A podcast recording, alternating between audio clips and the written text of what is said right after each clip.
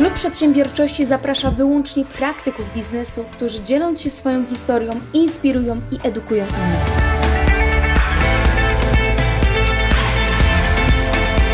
Od moich gości chcę dowiedzieć się, jakie działania, a także jaki sposób myślenia powoduje, że dotarli na sam szczyt w swojej dziedzinie. Nazywam się Olga Palka i zabieram Cię razem ze mną w świat biznesu, gdzie docieram do źródła ludzkiego sukcesu.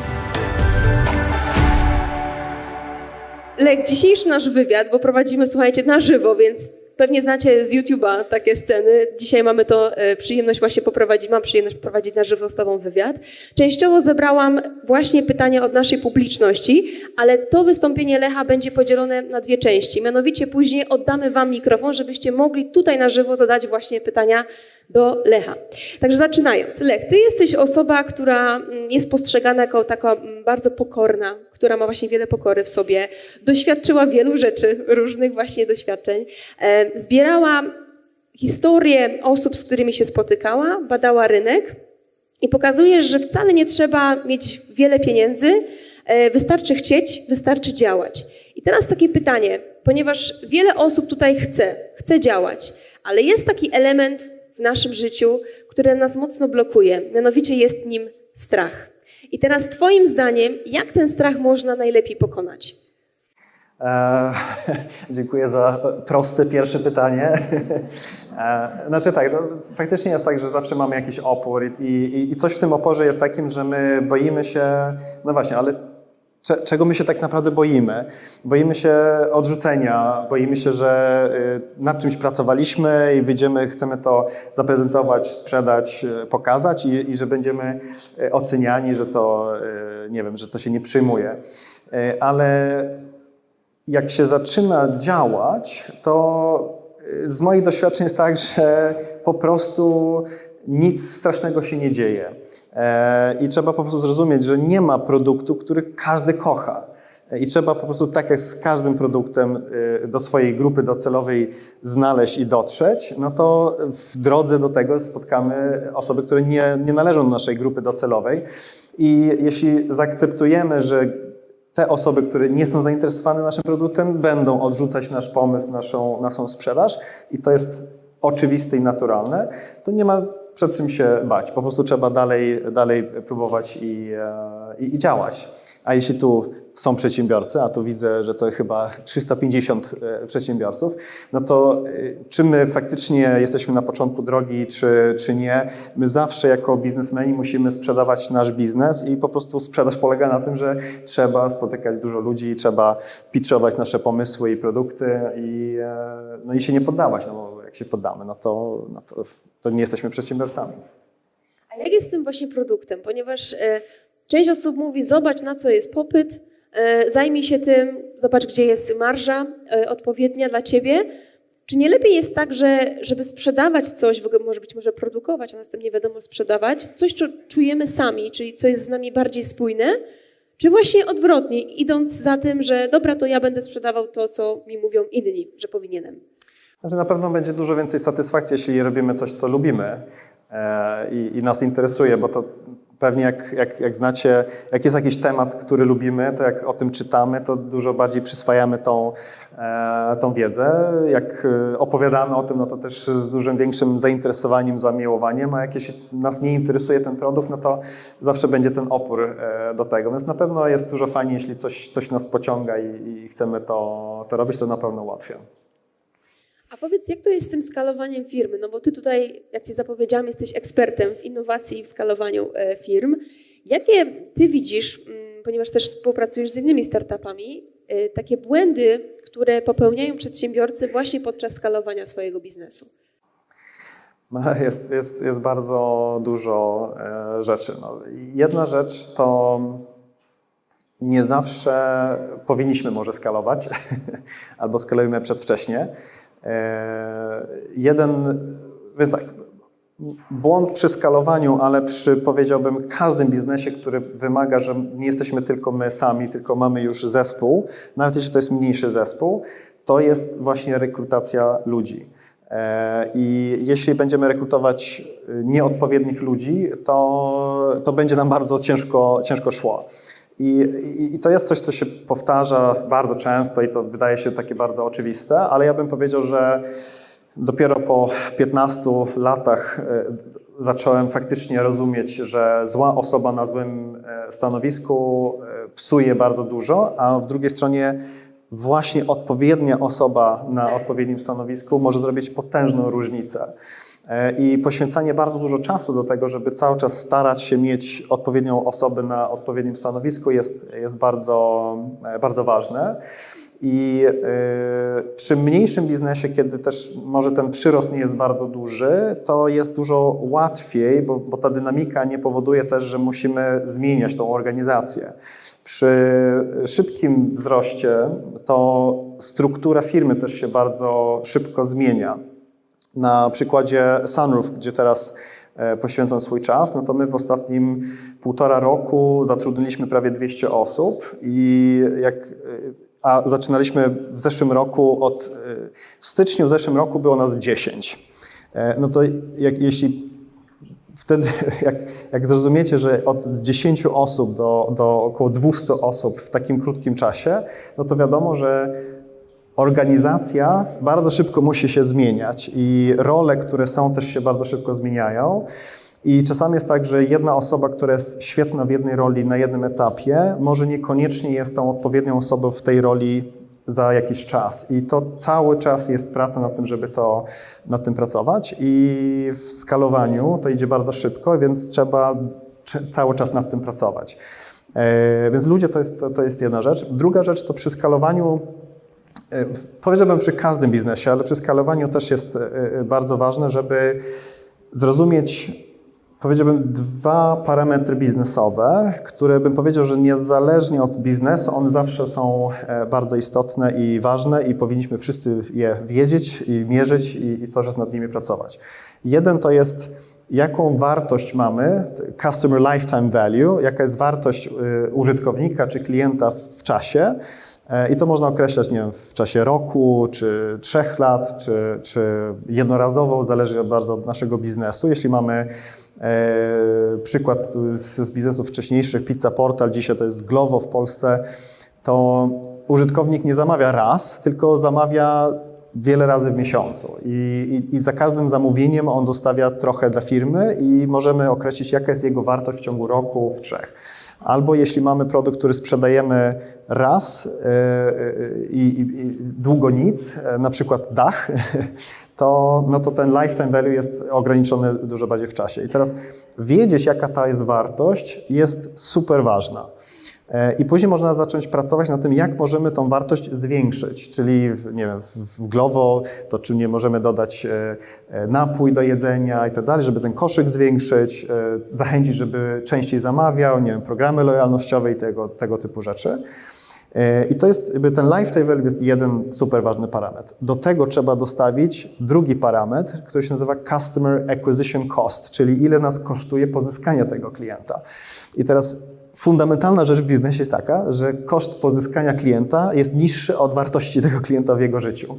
E, jeśli te parametry zrozumiemy, to możemy na nim pracować. Customer Acquisition Cost możemy obniżać, testować różne kanały sprzedaży, może Facebook działa e, taniej, lepiej niż e, Google AdWords czy, czy offline'owe kanały.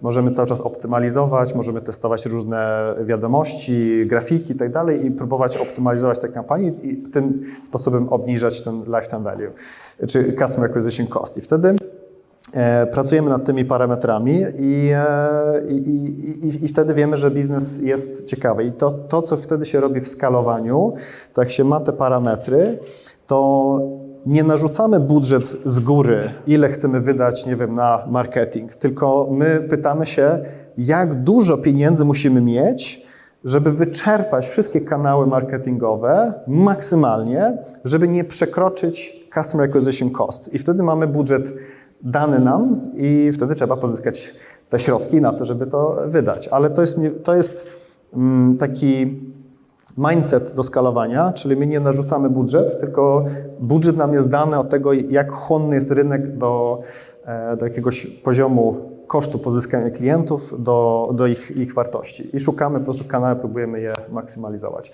E, I jeden błąd, który e, ludzie też robią, no to nie mają kontroli nad tym i za szybko też, e, też skalują. Trzecia rzecz, która jest ważna przy skalowaniu i też mam doświadczenie, że praktycznie każdy biznes tak, tak jest. Czasami mamy ambicje, żeby bardzo szybko iść bardzo szeroko, i szeroko mówię geograficznie, czasami też produktowo, ale Wszystkie doświadczenia moje pokazują to, że jeśli się skupiamy geograficznie na tym, żeby w małym obszarze zdobyć pozycję, i, i, I, dopiero kiedy to jest pod kontrolą, to idziemy na następny obszar. Czasami jest to po prostu obszar sąsiadujący. To, to to skalowanie takie pączkujące jest dużo bardziej skuteczne, kosztuje dużo mniej niż jeśli zaczynamy lecieć po, po całości. E, dam Wam przykład Glovo jeszcze raz, bo myślę, że to jest taki bardzo obrazujące. E, co myślicie działa najlepiej, jeśli mielibyśmy 100 restauracji, ale jedna w jednym mieście po całej Polsce? 100 miejscowości, jedna restauracja e, w, w całej Polsce, albo 100 restauracji, które są podłączone w centrum Warszawy. No to jeśli ja idę z ofertą, gdzie jest tylko jedna restauracja w miejscowości, to we wszystkich tych miejscowościach ta oferta będzie bardzo słaba. I ja będę musiał też robić drogie, drogi marketing na całą Polskę, żeby próbować tych użytkowników zdobywać, żeby słabą ofertę prezentować. Jeśli się skupię na centrum Warszawie, jestem e, w stanie, żeby e, robić marketing też targetowany, też geograficznie i tam jak ktoś wejdzie z tej reklamy, zobaczy, że jest duża oferta, no to też konwersja z tego będzie dużo lepsza, czyli więcej ludzi skorzysta z tej oferty, więc ten, ten marketing jest dużo bardziej skuteczny i jednocześnie jest też tańszy, no bo mniej obszaru musimy e, zrobić. I, I, jak to już mamy ten obszar zrobiony, to dodajemy znowu grupę restauracji w kolejnej e, dzielnicy czy w kolejnym mieście i w tym sposobem e, też działamy. E, dając przykład znowu Sunroof, który jest kompletnie innym biznesem, to i tak jeśli my e, rozrzucamy swoje, swoją promocję i zaczynamy działać po całej Polsce, to y, kłopot się robi w dostarczaniu y, tego produktu, no bo to jest jednak produkt, który wymaga y, zbudowania, trzeba wysłać ekipy, materiały. Jeśli są jakieś problemy i trzeba ludzi, nie wiem, z jednego sajtu do drugiego wysłać, żeby coś, nie wiem, wsparć, to to jeśli te odległości są duże, to to też powoduje duże komplikacje logistyczne, a jeśli wszystko byłoby geograficznie ograniczone, też to byłoby dużo bardziej efektywne. Więc przy skalowaniu, nawet ambicjach globalnych, musimy zacząć w mikroskali i to e, budować po kolei e, kolejne obszary. No to tak, tak z, z grubsza. Ale zacząłeś od tego, że, no, że kiedy nie skalować, tak? Bo teraz powiedziałeś, że czasami nie warto skalować. To kiedy jest ten moment, kiedy nie warto skalować? Nie warto skalować, jeśli chcemy mieć e, proste, przyjemne życie. Ja spotkałem wiele razy takich przedsiębiorców, którzy mówili tak, e, chciałbym, nie chcę w ogóle u kogoś pracować, chcę robić biznes, bo chcę być panem swoim, e, podróżować kiedy będę chciał, pracować skąd chcę, czy, czy na jakiejś plaży, jakiś workation biorę, nie wiem, trzy miesiące w Tajlandii. E, I, i a druga rzecz jest taka, że jeśli za zastanawiamy się, co my chcemy w życiu robić, to okazuje się, że nie zawsze trzeba kupić jacht za dziesiątki milionów euro, bo można go wynająć na ten tydzień, który akurat mamy czas. E, I po co mamy e, alokować te pieniądze w, w taki jacht? Możemy go po prostu wynająć, a, a wynajęcie takiego jachtu jest znacznie tańsze. I, I nagle okazuje się, że nawet jeśli ja raz w roku chcę, nie wiem, tydzień albo dwa na takim jachcie być, to, to ten koszt wynajmowania go jest dużo niższy i dużo łatwiej osiągalny przez wszystkich nas tutaj, e, niż kupienie go na, na własność. A jak kupujemy, to jest dużo kłopotu i tak dalej, i tak dalej. E, więc okazuje się, że w sumie możemy prawdopodobnie większość rzeczy, które lubimy robić, osiągnąć przy stosunkowo niższym e, przychodzie. E, I, I teraz to oznacza, że my nie, niekoniecznie musimy zbudować potężną firmę, żeby żyć tak, jak my chcemy żyć. Ale jeśli zaczynamy skalować biznes i budować coś dużego, zazwyczaj to się wiąże z tym, że tak, po pierwsze, no, dużego biznesu nikt z nas nie zrobi samemu, tylko musimy budować duże zespoły. A z dużymi zespołami, im więcej ludzi, tym więcej kłopotów. To, to obiecuję.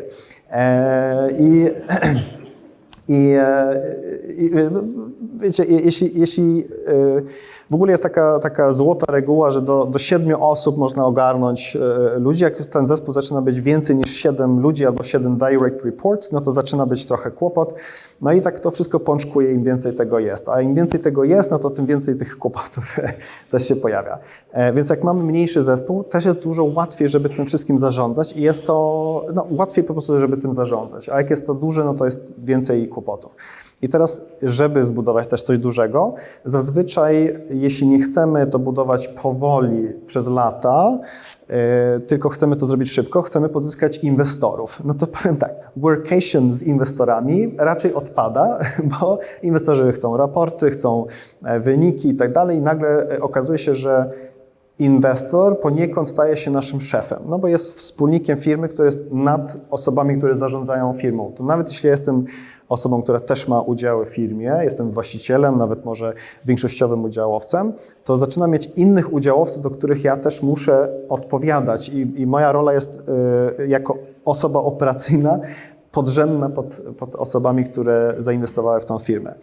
I inwestorzy są też tacy, którzy nie chcą wrzucić pieniądze raz, zobaczyć, że trochę urosło i są zadowoleni, tylko inwestorzy, inwestorzy, ich biznes jest taki, że inwestują w coś, co ma rosnąć bardzo szybko yy, i za jakiś czas to, to sprzedać. I to oznacza, że nie wystarczy zazwyczaj tylko jedna inwestycja, tylko my musimy za chwilę, jak te pieniądze się skończą przy skalowaniu, pozyskać kolejne pieniądze, żeby dalej skalować i dalej skalować, a jak im dalej skalujemy, no to tym więcej tych wszystkich kłopotów mamy. E, I więc wracając, pytanie, które powinniśmy sobie zadać, to jest jak my faktycznie chcemy żyć, co my chcemy robić, e, i jak dopasować biznes do tego, co my chcemy robić. Bo może być tak, że my wcale nie potrzebujemy budować nie wiadomo jaką firmę, bo jesteśmy w stanie, żeby naprawdę żyć e, wspaniale e, i, i mieć dużo, dużo mniej mm, complexity jakby w, w, tym, w tym swoim e, życiu. No, tak. Czyli znać swoje wartości po prostu, jakie, jakie wartości nam gdzieś tam przyświecają w życiu, bo nie każdy faktycznie musi mieć olbrzymi koncern gdzieś tam w wielu krajach świata.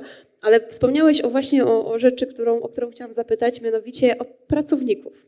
No bo y, mamy takie dwa momenty, albo się nie wyrabiamy, albo się wyrabiamy i myślimy o tym pracowniku. Kiedy lepiej zatrudnić pracownika? W momencie, kiedy faktycznie nie mamy już tych mocy przerobowych i dochodzimy do tak zwanej ściany, albo zbyt szybko się rozwija nasz biznes i nie jesteśmy w stanie obsłużyć naszych klientów? Czy właśnie w momencie, kiedy biznes działa w sam raz i my mamy ten czas, żeby wprowadzić nowego pracownika? E, no tak, więc, e, więc tu bym rozdzielił to pomiędzy mniejszą firmą, a firmą, która się bardzo szybko skaluje.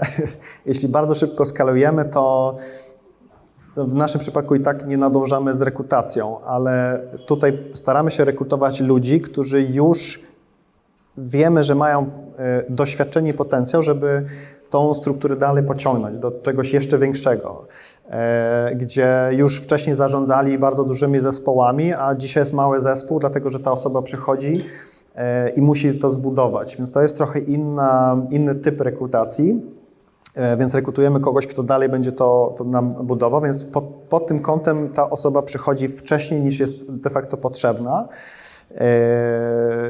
Ale jeśli mamy firmę, która jest mniejsza, no to może też nawet jeśli to jest firma usługowa, tak dalej, to, to wszystko zależy od, od produktu, jak w ogóle ekonomika wygląda, ale tu raczej bym powiedział, że jak już zaczynamy dochodzić do momentu, kiedy potrzebujemy to wsparcie, no to, jest moment do, do rekrutacji.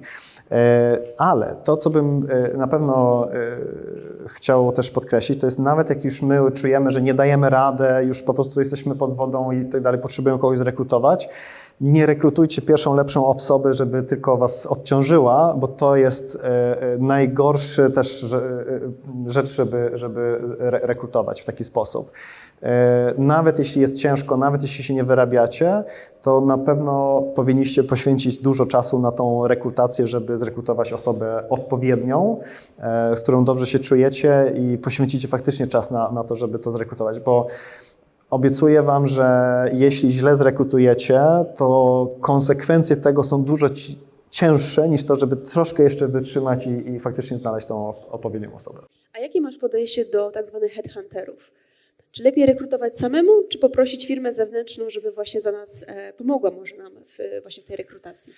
E, To, to zależy od, e, moim zdaniem, i stanowiska, i trochę sytuacji, w jakiej jesteśmy. My robimy dual track bardzo często, szczególnie na wyższe, wyższe stanowiska albo na bardzo specjalistyczne. Bo czasami jest po prostu trudno. Czasami też są takie stanowiska, które jest mało tych ludzi, ludzie raczej nie szukają pracy, więc jest trudno, żeby zrobić anons, nie wiem, pracuj.pl i, i, i czekamy i nic, nikt się nie zgłasza. Więc jakiś taki headhunting własny trzeba też, też robić, E, ale firmy rekrutacyjne też, e, też używamy. I bardzo często firmy rekrutacyjne mm, e, dają swoje usługi na zasadzie success fee, więc nie kosztuje nas to, żeby oni też zaczęli szukać i tym sposobem oni szukają dla nas kandydata, a my też możemy szukać jednocześnie. No i kto znajdzie lepszą osobę wcześniej, no to, to, to bierzemy. I nawet jeśli to jest success fee dla, dla, dla agencji, to, to moim zdaniem e, warto zapłacić za, za koszt rekrutacji jest w- kontekście cał, całego procesu i życia tej osoby w naszej firmie i tak jest e, stosunkowo małe, więc, więc taki dual track też, e, też robimy. Przy rekrutacjach i przy headhuntingu też jest tak, że y, czasami staramy się zdefiniować profil osoby i gdzie taki profil osoby może pracować. Jeśli zidentyfikujemy, a to w takiej firmie prawdopodobnie są takie stanowiska i to jest podobny biznes e, i tak dalej, no to wtedy jest też łatwiej, żeby właśnie też celować i LinkedIn jest wspaniały, bo można i po stanowiskach, i po firmach, i po geografii szukać, więc jest to naprawdę e, super. Okej, to już mamy pracownika i teraz się skalujemy. Jak już powiedziałeś, e, niejednokrotnie musimy sięgać po zewnętrzne finansowanie. Mm, W naszym wywiadzie, bo mi- mieliśmy już mm, wcześniej wywiad, powiedziałeś, że czasami przedsiębiorcy zbyt szybko udają się do anioła biznesu czy do funduszu inwestycyjnego. To w takim układzie, kiedy jest ten idealny moment, żeby poprosić e, właśnie osobę jak, jakąś zewnętrzną o wsparcie finansowe? No tak, to, to w, ogóle pozyskiwanie fi- finansowania, szczególnie od funduszy e, Venture Capital, to jest em, temat, który jest na, na, na całą książkę, E, ale nawet i, i, kilka książek. W każdym razie tak, tr- trzeba zrozumieć w ogóle mechanizm, co to jest, co to jest fundusz inwestycyjny. Fundusz inwestycyjny to jest zbiór inwestorów, którzy wrzucili pieniądze dla zarządzającego tego funduszu. To mogą być inne fundusze, to mogą być osoby prywatne, e, mogą to być e, spółki, które wrzucają do, do funduszu, żeby ten fundusz inwestował w, w inne, inne e, spółki. Druga rzecz jest taka, że matematyka funduszy jest taka, że oni nie wiedzą, która firma będzie super. Y, Wiedzą tylko, że statystycznie, jeśli zainwestują w 100 spółek, to jedna z tych spółek tak wystrzeli, że zwróci wszystko. I to jest to, co oni robią. To jest ich y, model biznesowy, żeby zainwestować w tak dużo różnych spółek, które potencjalnie mają szansę, żeby faktycznie być bardzo dużą, żeby skompensowały wszystkie inne straty, bo będzie bardzo dużo strat w funduszu inwestycyjnym. E, I, e, i teraz My z kolei, którzy jesteśmy firmą, która przyjmuje te pieniądze, my prowadzimy nasz jeden biznes. To jest de facto nasze życie. E, I z naszej perspektywy to jest nasze życie, a dla funduszy to jest jeden z bardzo, bardzo dużo ilość. Jeśli nasza spółka nie rośnie fenomenalnie, to możemy też e, e, się spodziewać, że ten fundusz będzie tak średnio e, się nas- nami interesował, będzie się interesował te spółki, które idą, idą fenomenalnie. I fundusz też, żeby miał zwrot, to on chce wziąć jak najwięcej udziałów w naszej, w naszej spółce. Czyli oni nam dają pieniądze my, oni, oni zabierają część naszych udziałów. I jak mamy małą firmę, która ma jeszcze małą wartość, to jak my pozyskamy y, pieniądze zbyt wcześnie, to ta wycena naszej firmy będzie na tyle mała, że oni dużo udziałów nam wezmą. I teraz jeśli, i to może być nawet całkiem ok na początku, bo pomyślimy, a nawet 20%, przecież ja jeszcze mam 80%. Ale jeśli oni już mają 20 na pierwszym e, e, wejściu, a wiemy, że fundusze chcą, żeby to się dalej rozwijało, żeby były kolejne rundy inwestycyjne, to oznacza, że my będziemy musieli pójść po kolejne pieniądze za chwilę. I te kolejne pieniądze zrobią, że kolejny torcik z naszej spółki e, zabiorą. I jak zbyt wcześnie pójdziemy na taki proces, to zaczynamy po prostu wykrajać część naszej spółki e, za wcześnie, co powoduje, że zbyt wcześnie my tracimy całkowicie kontrolę nad tą spółką, bo może po prostu być tak, że my będziemy musieli dalej pozyskiwać finansowanie i nasz udział już nie jest 80, nie jest 70, nie jest 60, nawet może nie jest 50. Już nawet y, zaczyna być grupa inwestorów, którzy ma większość w naszej firmie i my musimy już zaczynać bardzo dużo e, prosić o, y, o, o zgodę. I tym sposobem my tracimy, e, my tracimy e, jakby kontrolę. Ale to jest jakby jedna rzecz. To jest, może być całkiem, całkiem ok, bo e, ja byłem naprawdę bardzo mniej małym e, już udziałowcem, e, jak my wychodziliśmy z Delivery Hero na, na giełdę, ale wycena Delivery Hero, jak wychodziliśmy na giełdę, było 5 miliardów euro. Więc nawet mały udział też finansowo może być całkiem ok. Ale z punktu widzenia kontroli nad tą spółką, to ja przy wyjściu na giełdę byłem jeden z wyższego szczebla menedżerów dużej korporacji. Ja już nie byłem za bardzo brany pod uwagę jako nawet e, wspólnik i współwłaściciel czy founder tej, tej spółki, bo już była tak duża, tak duże pieniądze weszły, że tam kontroli e, w ogóle nie było. Więc, e, więc to jest jakby jeden aspekt. Drugi aspekt jest taki, że jeśli my możemy mniej pieniędzy wziąć, czyli mniej też udziałów oddać i trochę dalej pójść z naszą spółką, to ta wycena też rośnie. Jak my kolejną porcję pieniędzy e, pozyskamy trochę później, to trochę później mamy nadzieję, że jest też wyższa wycena i wtedy też tą mniejszą porcję damy. Trochę jest to, więc, więc Możemy na przykład pozyskać dzisiaj milion od razu i to będzie fajnie, bo będzie dużo pieniędzy w kasie, ale oddamy dużo, bo dzisiaj firma jest wart X.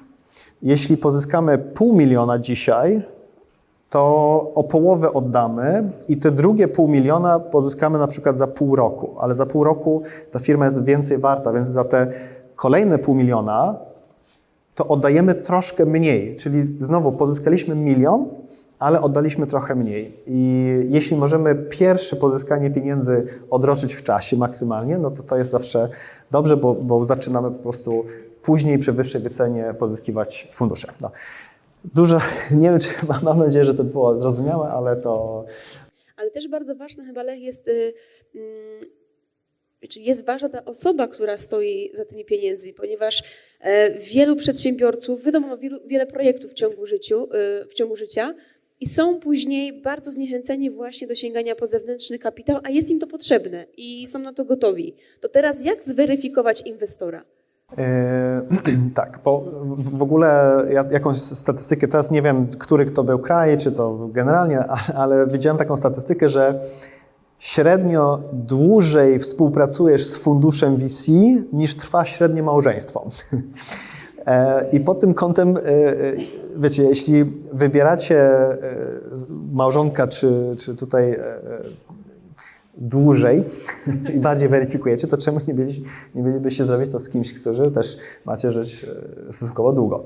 E, więc, więc na pewno jest to relacja dość długa, bo, bo bardzo rzadko się dzieje tak, że pozyskaliśmy fundusze i za rok sprzedajemy i wszystko jest super. E, tak to nie wygląda. Ogólnie to jest charuwa przez dekadę.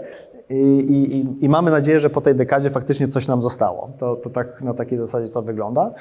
E, I jeśli poczytacie, ja bym powiedział tak, przeczytajcie jakąkolwiek biografię, nawet super przedsiębiorców. Polecam e, Phil Knight, Shoe Dog, e, założyciel Nike na przykład, e, czy jak poczytacie o Elonie Musku, Richard Branson, jakby ko- kogokolwiek weźmiecie i, i poczytacie, to w każdej historii są momenty, kiedy są super trudne, są wyrzucani z firmy, to jest upadłość, jest, jest masa problemów. I teraz w tych wszystkich problemach udziałowcy mają duży interes w tym, co się dzieje. Jeśli macie fundusz, który potrafi wspierać Was w problemach, no to to jest fundusz, z którym chcecie, chcecie być. A nie chcecie mieć fundusz, który jak zobaczą, że są problemy, żeby Was jeszcze dobijać, jeszcze przykręcać e, śrubę. E, jak się weryfikuje fundusze? E, to jest proces bardzo podobny do, do pozyskania pracownika. Robicie interview, E, więc pytacie się, więc ogólnie w rozmowach też, też macie jakieś poczucie, czy, czy chemia w ogóle z tą osobą e, e, gra, czy nie. I bym powiedział tak, jeśli rozmawiacie z funduszem, nawet który chce Wam dać pieniądze, ale nie czujecie chemii, to nie idźcie z tym funduszem. W Sunroof mieliśmy w ostatniej rundzie inwestycyjnej, wybraliśmy fundusz, który nam niższą wycenę dał, czyli musieliśmy dać więcej udziałów e, e, dla nich za te same pieniądze e, niż inny fundusz, ale po weryfikacji wiedzieliśmy, że ten, który dawał trochę gorszą wycenę, jest super funduszem, super ludzie tam są, a w tamtym mieliśmy wątpliwości, czy, czy chemia między nami działa. I nie warto jest e, zawsze pójść po, po, po jakby najwyższą e, wycenę. E, I tak samo jak w, przy pozyskiwaniu pracownika robicie prawdopodobnie, albo proponuję, żebyście robili, też żeby na przykład zadzwonić do byłych pracodawców, reference check zrobić. No to w przypadku e, funduszy VC jest to bardzo proste, bo, bo praktycznie każdy fundusz chwali się, które, które e, spółki są w ich portfelu. Na stronie internetową jest lista logo różnych firm, które, w które zainwestowali. Zadzwońcie do, do, do founderów, którzy, którzy są na, na, na, tej liście e, tych, tych spółek i zapytajcie się, jak się, jak się współpracuje z tym funduszem. I obiecuję Wam, że founderzy są bardzo otwarci, żeby zarekomendować albo powiedzieć, żeby uważać na, na, na ten fundusz, e, bo jednak ta relacja founder-founder, nawet jeśli się nie znamy, jest w pewnym sensie dużo bliższa niż e, jakaś taka lojalność w stosunku ja do słabego funduszu. Jeśli ja mam słaby fundusz ktoś do mnie zadzwoni i powie, że słuchaj, wiem, że zainwestowali w Twoją spółkę ten fundusz, czy co, co powiesz o nich, to ja powiem, że tak czy, czy, czy, czy inaczej. E, I, I, to jest bardzo ważne, bo to jest, to jest coś, co faktycznie może albo pomóc, albo, albo zepsuć, e, zepsuć firmę. E, I jedną rzecz, którą też, też rozmawiam z funduszami, jak, jak zanim podpiszemy żadne tutaj no, papiery, to jest też, co oni myślą, jak oni myślą w kontekście strategii biznesowej. Bo to też jest tak, że wszystko może być super, oni, im się może podobać wasz produkt, ale się okazuje, że na przykład oni nie uważają, że powinniście robić ekspansję międzynarodową, bo to jest yy, trudne, oni się nie będą czuć z tym komfortowo. Oni uważają, że powinniście być bardziej takim polskim drugim Allegro.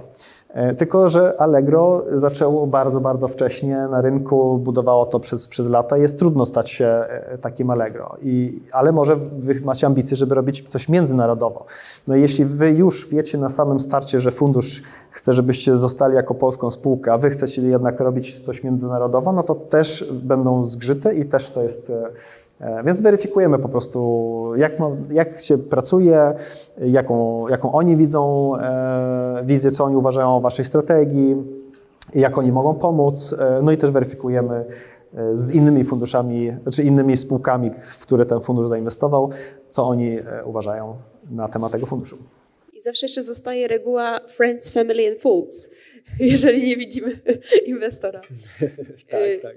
Friend to może powiem, Friends, Family and Fools, to się mówi, bo na samym początku łatwo jest pozyskać pieniądze właśnie od, od, od rodziny. Odradzam, jeśli nie chcecie potencjalnie zepsuć tą relację, albo rodzina jest bardzo świadoma. E, friends, no to potencjalnie tak samo, może niekoniecznie zostaną waszym friends, jeśli nie są świadomi, a fools, no to są fools, no to, no, no to niech będą. To są ani, fools się oznacza anioł biznesu, no to, to oni już wiedzą, w co wchodzą zazwyczaj. No właśnie, a propos tych problemów, to Lech, bo wiesz, ty jesteś taką osobą bardzo spokojną. Jak ty sobie radzisz w takich stresujących sytuacjach?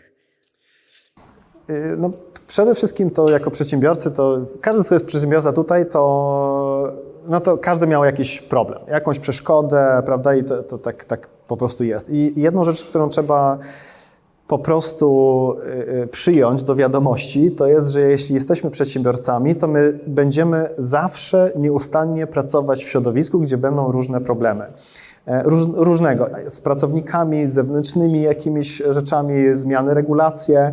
Nic nie jest statyczne, wszystko się zmienia. Regulacje się zmieniają, zmieniają się otoczenie biznesowe, e, nowa konkurencja, nowa technologia, wszystko cały czas się zmienia i, i to cały czas spowoduje, że, że są jakieś kolejne rzeczy. Jeśli my jeszcze mamy ambicje, żeby rosnąć, no to przy wzrostach też nowe rynki, nowe, wszystko jest też e, nowe i to też powoduje dużo problemów. Więc jeśli zaakceptujemy, że nasze, nasza codzienność jest zbudowana po prostu z nieustanną pasą różnych przeszkód, które musimy przejść, to oznacza, że jak przychodzi problem, nie ma co się stresować zbyt dużo takim problemem, tylko po prostu przyjąć, że ok, no to mamy kolejny challenge, który trzeba po prostu rozwiązać. I to jest nasze, nasze e, to, to, to, jest właśnie praca przedsiębiorcy, żeby te problemy roz, rozwiązywać. To jest, to jest jedna rzecz. Druga rzecz jest taka, że bardzo pomaga, żeby spróbować pewne rzeczy złapać w szerszym kontekście. Bo czasami my uważamy, że coś Boże, tu jest problem i tak dalej, ale jeśli faktycznie e, zobaczymy, że to jest mikroskala do tego, co robimy, to może się okazać, że to faktycznie nie jest taki duży problem i wcale nie musimy się aż tak bardzo e, stresować. E, I dobre, niedobre to jest tak, że im większa skala waszego biznesu, to rzeczy, które wcześniej może wydawało się, że to są gigantyczne problemy, to jak jest duża skala, to te problemy później się okazują, że są pikuś. To prawda, ale jeszcze należy y, pamiętać, tak jak tu dzisiaj jesteśmy, jest duży event, że wy sami jesteście dla siebie ekspertami, więc jak ty w ogóle podchodzisz e, do networkingu i do otaczania się innymi przedsiębiorcami z różnych branż? No, znaczy w ogóle y, różne branże, różne osoby mają różne doświadczenia i to jest w ogóle super, żeby to zderzać, jak ty radzisz sobie z tym, czy jak zrobiliście to. E, więc to, to jest w ogóle super. Jakby to, to też często brakuje, bo jeśli my jesteśmy przedsiębiorcami, to, to okay, na, na co dzień otaczamy się ludźmi, zazwyczaj jest to grupa naszych pracowników, ale umówmy się szczerze, nie każdy problem chcemy z naszymi pracownikami omówić, bo, bo po prostu nie zawsze każdy jest w stanie, żeby zrozumieć pełen kontekst, jak to jest, jak się jest przedsiębiorcą i nie chcemy też wsiać jakąś panikę też wśród naszych e, pracowników. E, I nie wiem, że nam za chwilę zabraknie pieniądze w, w spółce, prawda? To jest bardzo częsty problem e, dla, dla przedsiębiorców. I teraz jak szybko pozyskać te pieniądze, albo jak sobie poradzić z taką sytuacją? No i może taki problem nie chcemy omówić z naszymi pracownikami, że słuchajcie, za tydzień nie ma pieniędzy w firmie.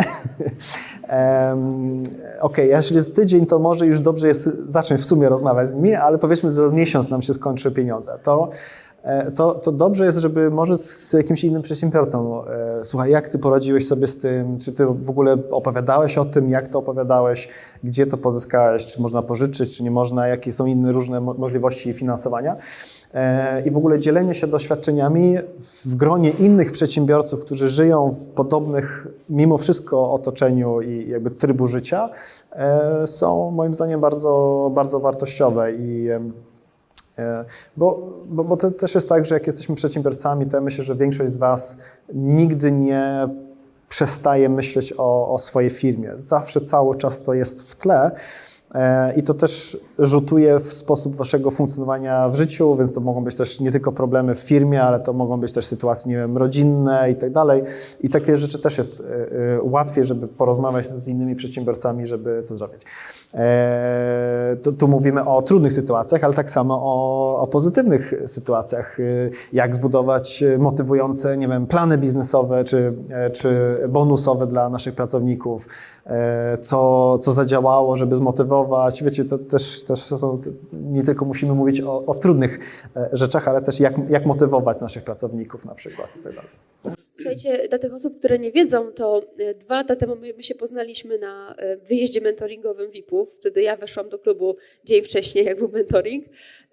I, I, właśnie w takich małych grupkach, między innymi Lech był mentorem i przysłuchiwał się naszym uczestnikom właśnie na bazie ich doświadczeń, czym oni się zajmują tak żeby się mogło wydawać, że osoba, która jest z innej branży, która wyskalowała biznes, no jak ma doradzić, w sensie jak ja mam się zapytać, taka mała y, przedsiębiorca, y, jak mi doradzi, ale słuchajcie, takie właśnie wskazówki od osób, które są już bardzo daleko do przodu, są najcenniejsze. Także tutaj bardzo Ci dziękuję, że, że z nami jesteś i dzisiaj, i, i w ogóle na mentoringu. Także może brawa dla Lecha, że, że się zgodził.